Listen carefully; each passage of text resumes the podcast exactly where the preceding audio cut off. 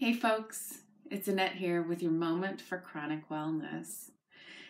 Today, we are going to ask and address the question What is the hardest part of your chronic illness?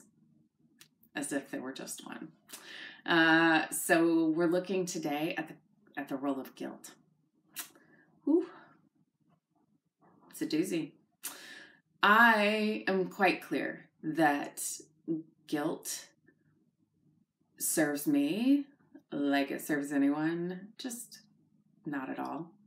There just is not any positive function that I found to guilt, and yet it still rides shotgun with me from time to time.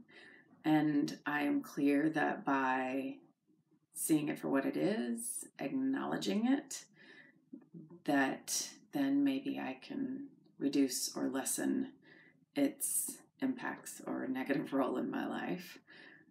But, you know, I'd be lying to you or to anybody else if I said that guilt was not a factor or an issue that still is a part of my world. So, guilt for me can rear its head all kinds of ways in the minutia, everything from um, having guilt about the soccer games that I'm not attending of my friends' kids, to the phone calls that I forget to return, to the text messages that I read and I thought I replied to, and then come to realize that I didn't, and all the ways that um, brain fog and chronic pain erode my ability to function and remember and perform to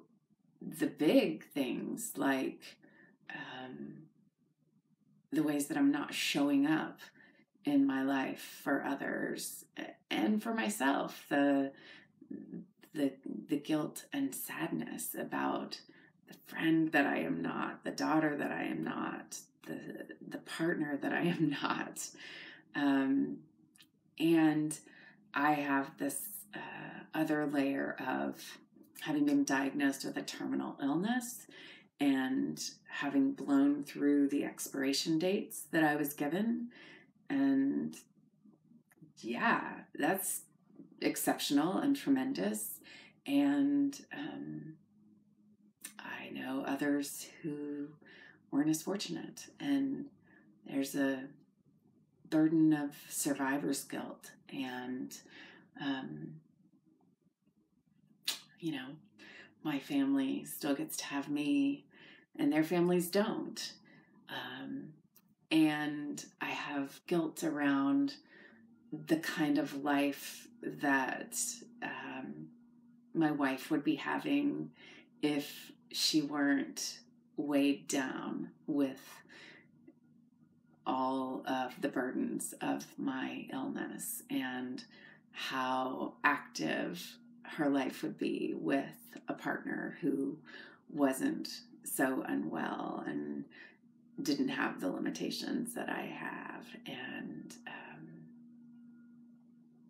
yeah, I think the other way that that guilt is a shapeshifter is um, is grief that that that guilt is a highlight or a harbinger or rides in the same uh, car as um, as grief. There's just there's so many ways that chronic illness is a bedfellow of loss and and so I continue to be amazed at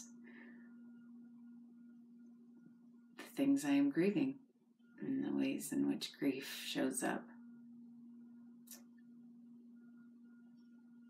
Yeah.